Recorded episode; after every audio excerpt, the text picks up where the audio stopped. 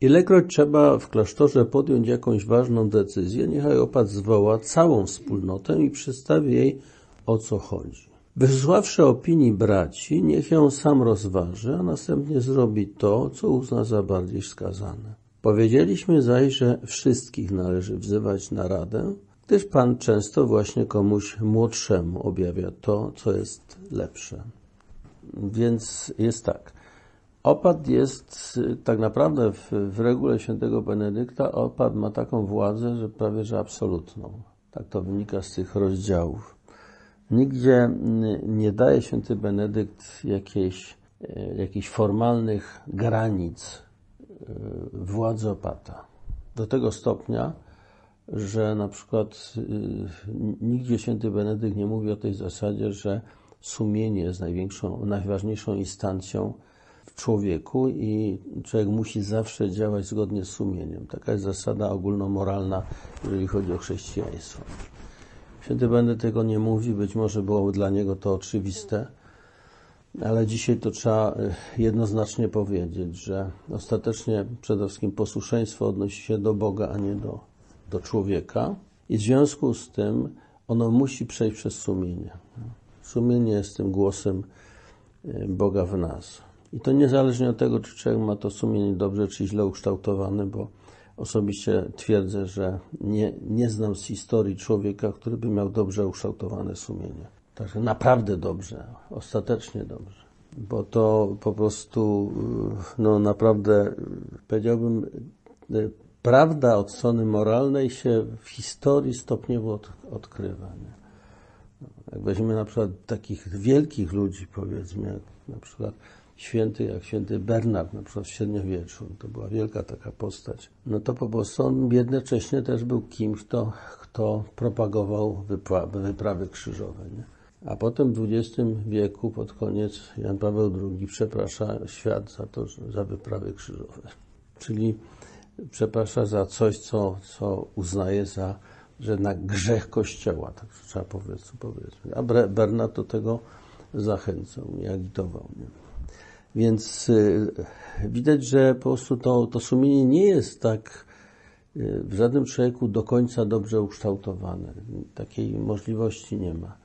Wydaje mi się po prostu, że po prostu to jest tak, że my jesteśmy cały czas w procesie rozwoju, także jako wspólnota pewna. I tutaj jest taka perspektywa zasadnicza jest problem. I opat nie jest kimś, kto ma wiedzieć, jak ten problem rozstrzygać, roz, rozwiązać. Opat musi wiedzieć, że ten problem powinien rozstrzygać wobec Boga, czy powinien się nastawić na słuchanie tego, co, co Bóg na ten temat chce powiedzieć. Szukać, in, innymi słowy, szukać woli Bożej. Dlatego powinien wezwać wszystkich braci i słuchać, co oni mają do powiedzenia.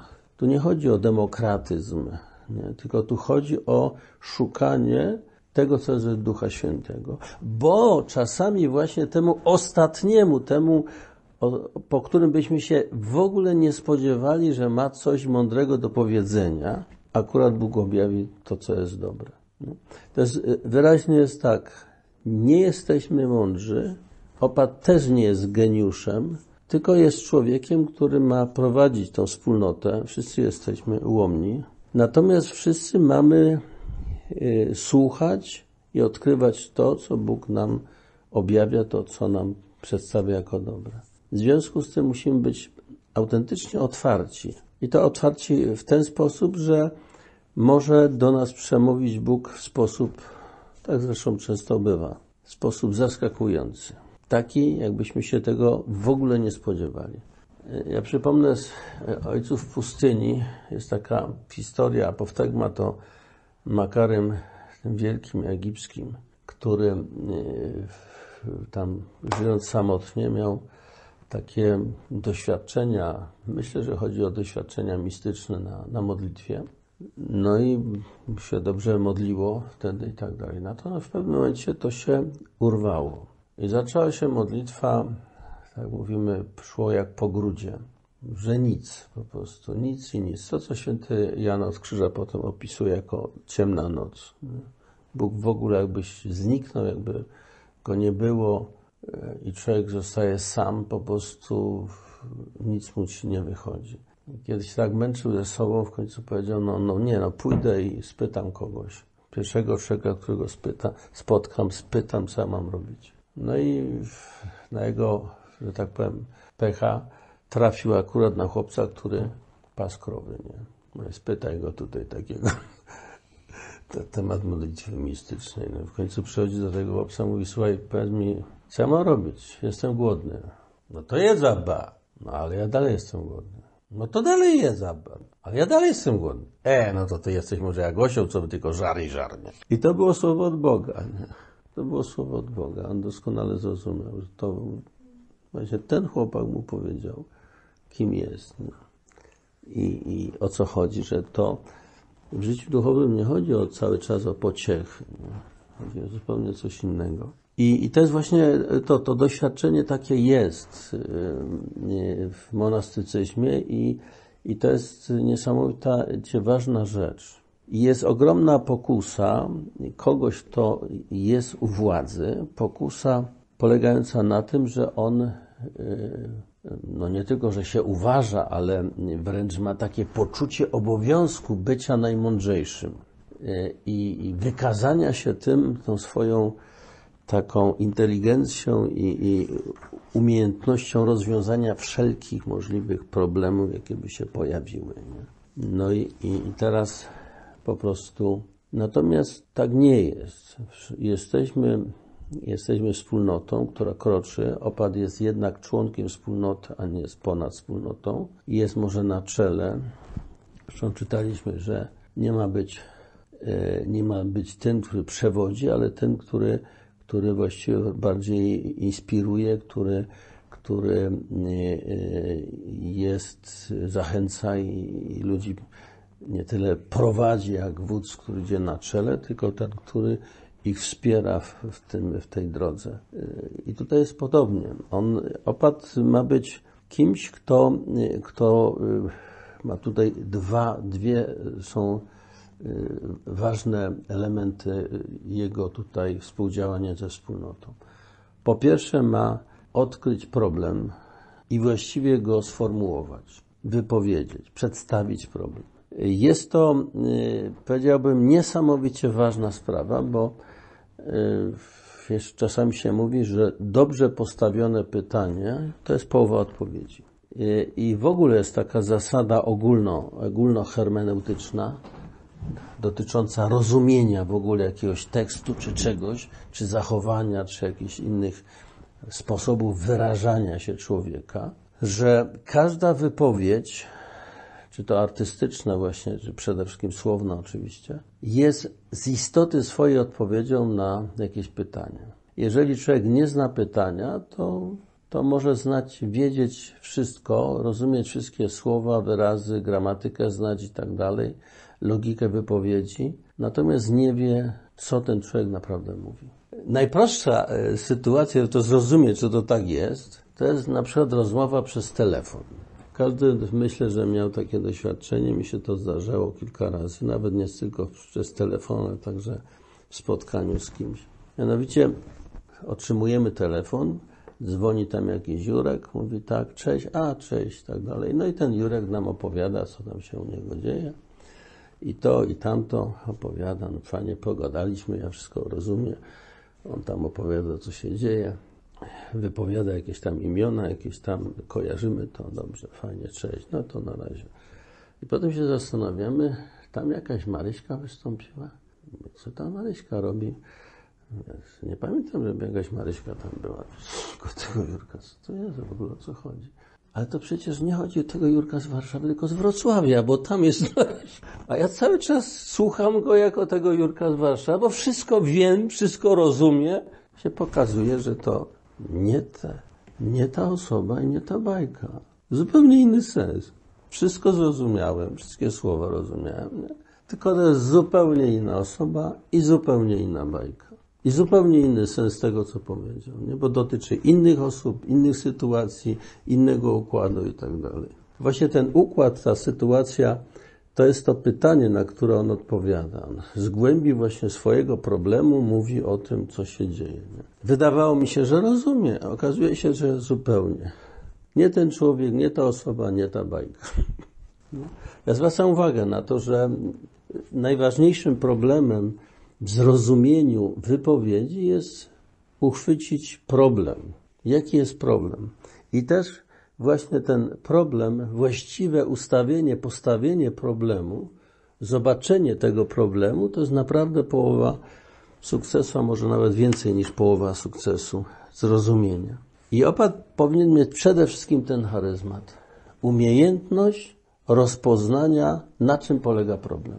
Gdzie jest problem? To jest raz. A druga rzecz, już z tego tekstu widać, to to, że opat, postawiwszy ten problem, nie uczestniczy w dyskusji, nie próbuje lansować swojego rozwiązania i ewentualnie prowadzić dyskusję na ten temat, przyjmując jakieś tam rozwiązanie, jakiś, jakąś no, postawę, jakiś wariant rozstrzygnięcia, jakiejś rady, tylko postawiwszy pytanie, słucha. Słucha wszystkich. I słuchając rozważa. Słuchając rozważa. I tutaj pisze tak, a następnie zrobi to, co uzna za bardziej wskazane. A, a tutaj, wysłuchawszy opinii braci, niech ją sam rozważy. Te opinie, wszystkie jakie padają. On musi być wolny od stanowiska, bo kiedy on się wiąże z jakimś tam rozwiązaniem, no to będzie forsował to. A ponieważ ma władzę, no to wtedy oczywiście to wygra. Natomiast on powinien się zdystansować do tego i słuchać. Jak najbardziej być otwarty na przychodzące słowa. I w tym słuchaniu powinien odkryć, co jest od Ducha Świętego. Czyli w gruncie rzeczy jest taki obraz, że cała wspólnota jest wspólnotą ludzi wspólnie idących drogą Bożą i szukających Bożego wskazania, Bożej, Bożego natchnienia, które pokazuje, jak, ma, jak, i, co, jak i co mają robić. Opat ma to umieć wysłuchać, pierwsze postawić problem, pytanie, a po drugie umieć wsłuchać się i umieć rozpoznać, co jest od Ducha Świętego, co jest prawdziwie Bożym wskazaniem. Bracia zaś powinni wyrażać swoje zdanie z wielką pokorą i uległością, a niech się nie ośmiela bronić zuchwale tego, co im samym się wydaje słuszne. Decyzja musi zależeć głównie od osądu opata, także gdy on coś uzna za bardziej wskazane, wszyscy się do tego zastosują. Jednakże podobnie jak godzi się, by uczniowie słuchali mistrza, tak trzeba by i on zarządzał wszystkim w sposób mądry i sprawiedliwy. Czyli nie powinien forsować swoich mniemań i swoich, powiedzmy, postaw, które akurat y, przyjął, tylko powinien mądrze i sprawiedliwie rozpoznawać, co jest rzeczywiście Bożym wskazaniem. I tutaj rozeznanie jest tutaj tym charyzmatem fundamentalnym opata. Nie musi być najmądrzejszy. Musi umieć słuchać i umieć rozpoznać, co jest od, od Boga. Postawić pytanie i umieć rozpoznać, co jest, co może być od, od Boga. To są dwa takie fundamentalne charyzmaty opata w życiu wspólnym. Umieć rozpoznać, ale żeby to, to umieć, to trzeba być wolny od swoich mniemań, swoich poglądów, swoje, swojego mniemania. To w sposób szczególny także odnosi się na przykład do e, tego, co się nazywa ojcostwem duchowym. E, określenie kierownictwo duchowe mi nie odpowiada, bo kierownik to jest ten, który rządzi. Nie? Natomiast ojcostwo duchowe właśnie ma ten wymiar, e, właśnie tak jak tutaj, umiejętności słuchania i rozpoznania, co jest od Boga. I to o to dokładnie chodzi. Umiejętność, to nie jest forsowanie swoich E, mniemań, ktoś się czegoś nauczy, przyjąłem jakąś teorię związaną z powiedzmy tym, jak człowiek powinien żyć, jak powinien funkcjonować, jaki powinien być doskonały, model doskonałości i teraz wszystkich będzie pod ten model, że tak powiem, kształtował. Nie? To jest po prostu, to nie o to chodzi. To jest wręcz szkodliwe i niszczące. Natomiast powinien, niezależnie od tego, jaki sam ma swój ideał, powinien umieć wysłuchać i, i w tym słuchaniu rozpoznać, co Bóg temu człowiekowi chce powiedzieć i jaką drogę mu wskazać. Bo każdy idzie trochę inną drogą. Oczywiście są pewne fundamentalne zasady, ale i te zasady nawet przy różnych typach ludzi się różnie wyrażają. wyrażają te, te same zasady. I tutaj zupełnie podobnie. Powinien umieć rozpoznawać, co duch mówi do Kościoła. To jest fundamentalna e, sprawa. Natomiast bracia muszą być świadomi tego, że tu chodzi o rozpoznanie tego, co jest od Ducha Świętego, a nie forsowanie moje lepsze. Bo na, na świecie zazwyczaj gra roz, toczy się o to moje lepsze. To jest stała gra na świecie i przez cały czas, przez całą historię. Poczynając od rodziny, od małżeństwa, rodziny, poprzez różne społeczności, różnych konfiguracji, czy to jakieś firmy, czy jakaś społeczność lokalna, czy państwo, polityka, czy w ogóle ogólnoświatowe jakieś e, dążenie. Moje lepsze. Walka o to się cały czas toczy. Forsowanie swego, a nie wsłuchanie się w to, co jest rzeczywiście Bożym wskazaniem, natchnieniem. I tutaj święty Benedykt przestrzega przed tym, braci, żeby nikt nie próbował lansować swojej ideologii, czyli zrobił z tego, co mu się wydaje dobre, ideologię, którą trzeba przeforsować i narzucić innym. To jest, to jest coś koszmarnego, bo to się cały czas dokonuje w różnych konfiguracjach, cały czas na świecie.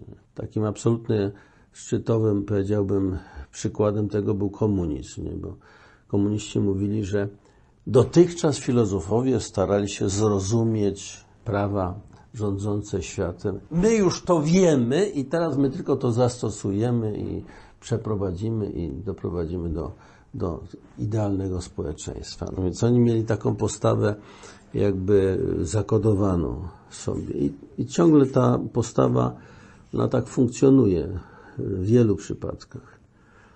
Faszyzm to samo, powiedzmy, czy inne ideologie. No, można też religijne tak, e, religię tak ustawiać. Nie? Chrześcijaństwo też ma w sobie dużo takiego E, takiego właśnie, to jest jedyna prawdziwa religia w związku z tym. No ale to jest podobnie troszeczkę jak z prawem Bożym, które jest prawem Bożym, tyle że po prostu rozstrzygające w życiu nie jest prawo Boże, tylko interpretacja tego prawa. To samo dotyczy chrześcijaństwa, nie? że owszem, Chrystus jest jedynym Zbawicielem, jedynym pośrednikiem i tak dalej, okej, okay, tylko co to praktycznie znaczy, to już w tym momencie się włącza nasz sposób interpretacji tego. Nie? Na przykład cały w historii był cały problem, na przykład poza Kościołem nie ma zbawienia. Chyba święty Cyprian powiedział. Nie, nie tylko że święty Cyprian to powiedział w kontekście pewnym, kontekście męczenników i kontekście tych nacisków na chrześcijan. I to mówił dla tych, którzy poznali Chrystusa. Natomiast jeżeli to zrozumieć w kontekście uniwersalnym w stosunku do wszystkich ludzi, to potem jest problem, jak to ci poganie, czy choćby ci, którzy żyli przed Chrystusem, będą zbawieni, kiedy nie było Kościoła, nie? No to tylko piekło im zostaje. Natomiast oczywiście to się nie dotyczy, nie odnosi do tych ludzi. Wypowiedzi Cypriana, nie? Natomiast takie, taką wypowiedź uznano za uniwersalną, no i w tym momencie się zrobił problem, kiedy w tej wypowiedzi jako takiej nie chodziło o to. To jest przykład, nie? Teza w sumie powiedziałbym prawdziwa, nie? Drugi Sobór Watykański to rozstrzyga tak, że mówi o kręgach przynależności do Kościoła. Nie? Ten najszerszy krąg obejmuje nawet ludzi niewierzących w Boga, przy czym ta wiara, niewiara ich jest niezawiniona na przykład. Nie? ale to zostawmy. Jako zwracam uwagę na to, że, że y, nie można właśnie trzymać się uparcie i zrobić z religii ideologii, albo zrobić ze swoich rozwiązań takiej ideologii. Trzymać się kurczowo, ja mam rację, bo mam rację. Nie? Że musi być jakaś taka otwartość w tym spotkaniu, może się kurczowo trzymać. Ale opat też oczywiście musi być takim człowiekiem, który jest otwarty na słuchanie. We wszystkim więc niech wszyscy idą za regułą, jak za mistrzynią i niech nikt lekkomyślny od niej nie odstępuje. Niech nikt w klasztorze nie idzie za wolą własnego serca. Niechaj nikt nie śmie spierać się ze swoim opatem zuchwale lub poza klasztorem. A gdyby się ktoś na to poważył, należy go ukarać zgodnie z regułą. Akcent spada tutaj na, na takiej, powiedziałbym, pokorze, która, której istotą jest otwartość na prawdę w wymiarze egzystencjalnym, czyli w wymiarze takim konkretnym, życiowym. Nie wprawdzie w sensie intelektualnej wartości, samej intelektualnej wartości, ale prawdzie w wymiarze, powiedziałbym, e, konkretnego życia człowieka, szczególnie w relacjach z innymi. E, to nie, tutaj w tym zdaniu nie ma zakodowanej prawdy, że opad ma zawsze rację i cokolwiek powie, to ma rację. Jeżeli jest inaczej, punkt pierwszy, opad ma zawsze rację. Nie? To nie o to chodzi. Tu chodzi o to, że no, pan coś tam może powiedzieć, może, może mi się nie podobać, ale, ale, ale spieranie się z nim na zewnątrz i tak dalej po prostu powoduje pewne podważanie i autorytetu, i, i, i potem ewentualnie tego, tej równowagi we wspólnocie. Jest miejsce, jest moment, gdzie gdzie trzeba powiedzmy prawdę powiedzieć, ale nie, niekoniecznie wobec innych ludzi na zewnątrz, byle gdzie. Nie? Są takie momenty, jest rozdział o tym, jak opad tam coś każe zrobić, a jest to wręcz niemożliwe, czy no to mnich ma iść do niego i z nim rozmawiać na ten temat i przedstawić mu problem. Nie? I tam jest miejsce na taką, powiedziałbym, dyskusję na ten temat, jaka jest racja. Natomiast nie, i tutaj ważne jest to, żeby się trzymać pewnych bardzo mocno ustalonych zasad. One są istotne. Trzymać się tego. Jest niesamowicie ogromna pokusa, polegająca na tym, że ponieważ ja coś myślę, ja mam to w głowie, to to, co ja mam w głowie i tak jak to widzę i wyobrażam się, to to jest prawda. Natomiast jest to tylko moje wyobrażenie na temat prawdy. Wystarczy spojrzeć na, na swoje mniemania, które miałem przez tam lata, jak one się zmieniały. I się okaże, że to, co wydawało mi się prawdą, tylko prawdą, po czasie sam zauważyłem, że to tak całkiem nie jest, że to się zmienia. Kiedy człowiek to sobie uświadomi, to też się zdystansuje do swoich aktualnych mniemań dotyczących prawdy i racji. Niech nikt w klasztorze nie idzie za wolą własnego serca. Cały czas tutaj święty Benedykt to podkreśla, nie? już od samego prologu. Nie? Kim, e, do ciebie kieruje te słowa, kimkolwiek jesteś, ty, co wyrzekasz się własnych chęci, a chcesz iść e, za Chrystusem, być posłuszny e, Chrystusowi, prawdziwemu królowi.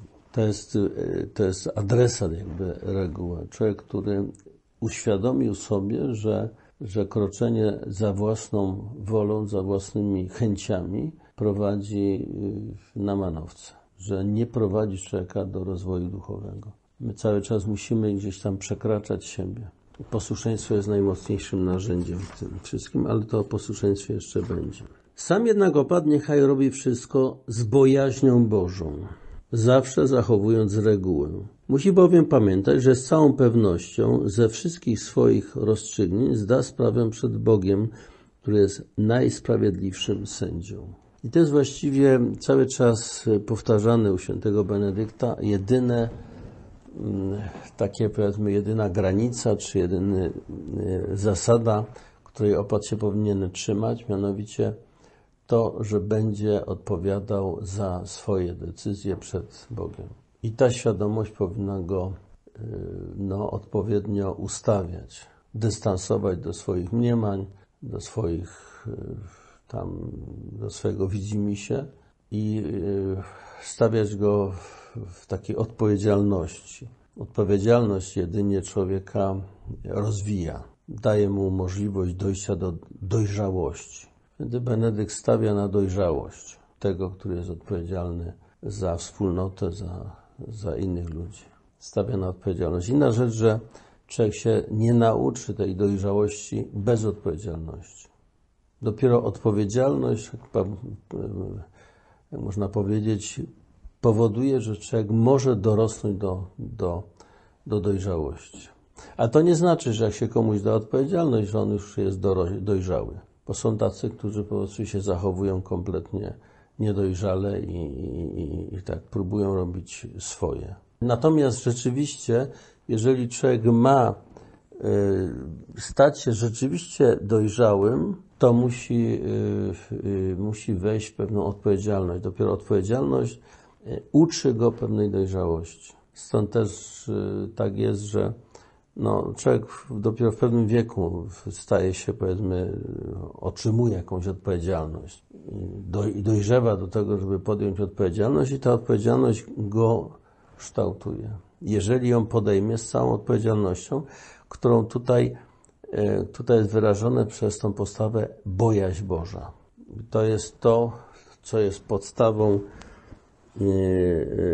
podstawą tej, tego dojrzewania.